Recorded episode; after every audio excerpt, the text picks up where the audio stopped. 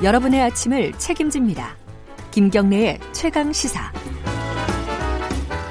김경래 최강 시사 듣고 계십니다. 최강 스포츠 KBS 스포츠 취재부 김기범 기자 나와 있습니다. 안녕하세요. 네, 안녕하세요.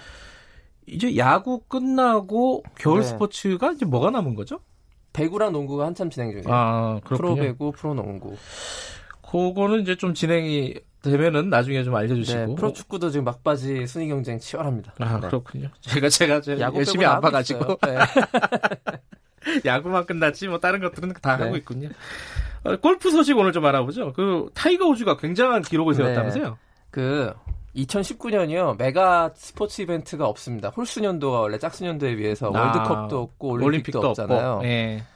예. 근데 만약에 이제 아직 연말은 아닌데 연말에 국제 스포츠 뉴스 1위를 뽑는다면 네. 타이거 우즈의 부활이 될 것 같습니다. 음. 왜냐하면 상반기에 마스터스를 우승했고요. 네. 타이거 우즈가 그리고 어제 43살의 골프 황제 타이거 우즈가 PGA 투어 최다승 타이 기록을 세웠습니다. 이게 굉장히 상징적인 숫자였거든요.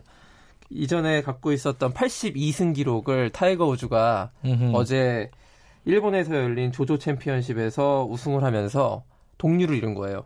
샘 스니드라는 선수가 갖고 있던 기록과 동률.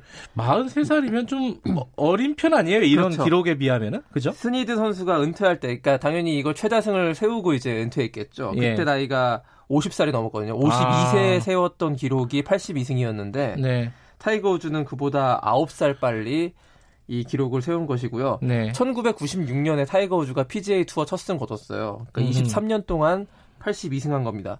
굉장히 이 자체가 경이적인 승률인데요. 사실 82승은 타이거 우즈가 전성기 시절 때까지만 하더라도 우습게 넘을 줄 알았습니다. 아, 한번 어, 또 네. 곡절이 있었죠. 한 네. 96년부터 10년 정도 굉장히 음. 가파른 페이스로 달려가다가 이제 사생활 문제, 음. 그다음에 거듭되는 부상 이런 걸로 인해서 굉장히 주춤해서 이 기록을 영원히 깨지 못하고 네. 다들 이제 타이거 우즈가 은퇴하는 줄 알았어요. 다 끝난 줄 알았죠, 사실 네. 그때. 근데 스캔들이 났을 때. 올해 귀신같이 부활해서 네. 마스터스 메이저 대회 우승을 했고 그 다음에 결국에는 또 여름에 무릎 관절경 수술 받았거든요. 올 여름에. 네. 근데 수술 받고 또 이 얼마 지나지 않아서 그래요. 요 PGA 투어 최다승 타이 기록을 세운 것입니다. 참고로 이 82승이 최다승이고 그 다음 우승 기록이 73승의 잭 니클라우스, 네. 벤 호건의 64승, 아놀드 파머 62승. 골프의 전설들이죠, 다. 네, 이름을 들어보면 대충 알만한 네, 골프, 골프 브랜드. 이름이죠. 예, 예. 의류 브랜드.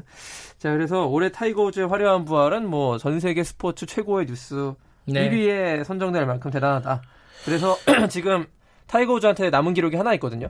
메이저 대회 최다 우승 기록이 잭 니클라우스가 18승인데 음. 타이거 우즈는 15, 승이에요 아하. 세번 더 우승하면 타인데 요거까지 할 수 있을지는 좀 지켜봐야겠습니다. 그렇군요. 이 참 인간적으로도 어 뭐랄까요 이 뭐 네. 잘못은 했지만은 아, 네. 이렇게 예. 좀 역경을 딛고 올라간다고 예. 해야 되나? 드라마가 좀 네. 있는 사람입니다.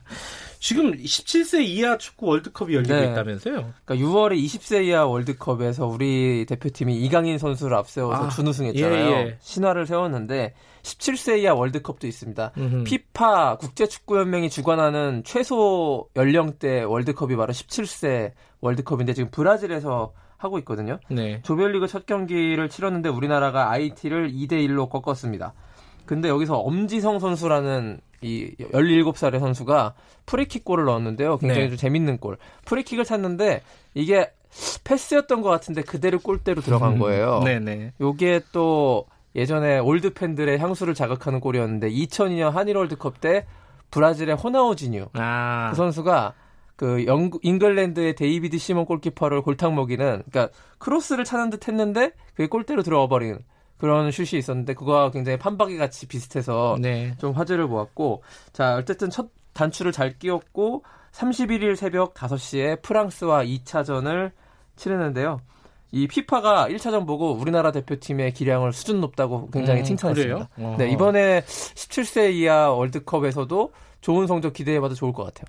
우리 어린 선수들이 굉장히 잘하는군요. 그러니까 지금 우리나라 한국 유소년 축구가 꽤 많은 성적들을 내고 있거든요. 네. 이렇게 이것은 아무리 봐도 그 2002년 한일 월드컵 이후 우리나라 유소년 축구 그다음에 축구장 인프라 이런 것들이 다 결합돼 가지고 잘 성적들이 어린 선수들이 나오는 것 같습니다. 평양에서 역도 주니어 선수권 대회가 열렸다고 오늘 돌아왔다고요? 제 그렇습니다. 대표팀이? 그 오늘 아, 들어 오는데요. 들어온다고요? 예. 그 메달을 굉장히 많이 땄더라고요. 금메달 14개, 아이고. 금메달 20개, 동메달 19개. 물론 이제 그 역도라는 게 인상과 용상이 있잖아요. 네. 거기를 분리시킨 메달인데 인용상 합계 부분에서도 금메달 5개를 땄습니다. 요번에 평양에 취재진도 갔었나요? 그러니까요. 그 아. 평양의 축구는 철통같이 이제 무관중 음. 경기 뭐 비공개로 했는데 역도는 북한이 자신 있었는지 다 공개했습니다. 알겠습니다. 여기까지 듣겠습니다. 고맙습니다. 고맙습니다. 김기범 기자였고요. 김경래 최강시사 1부는 여기까지 하겠습니다. 잠시 후 2부에서 뵙겠습니다.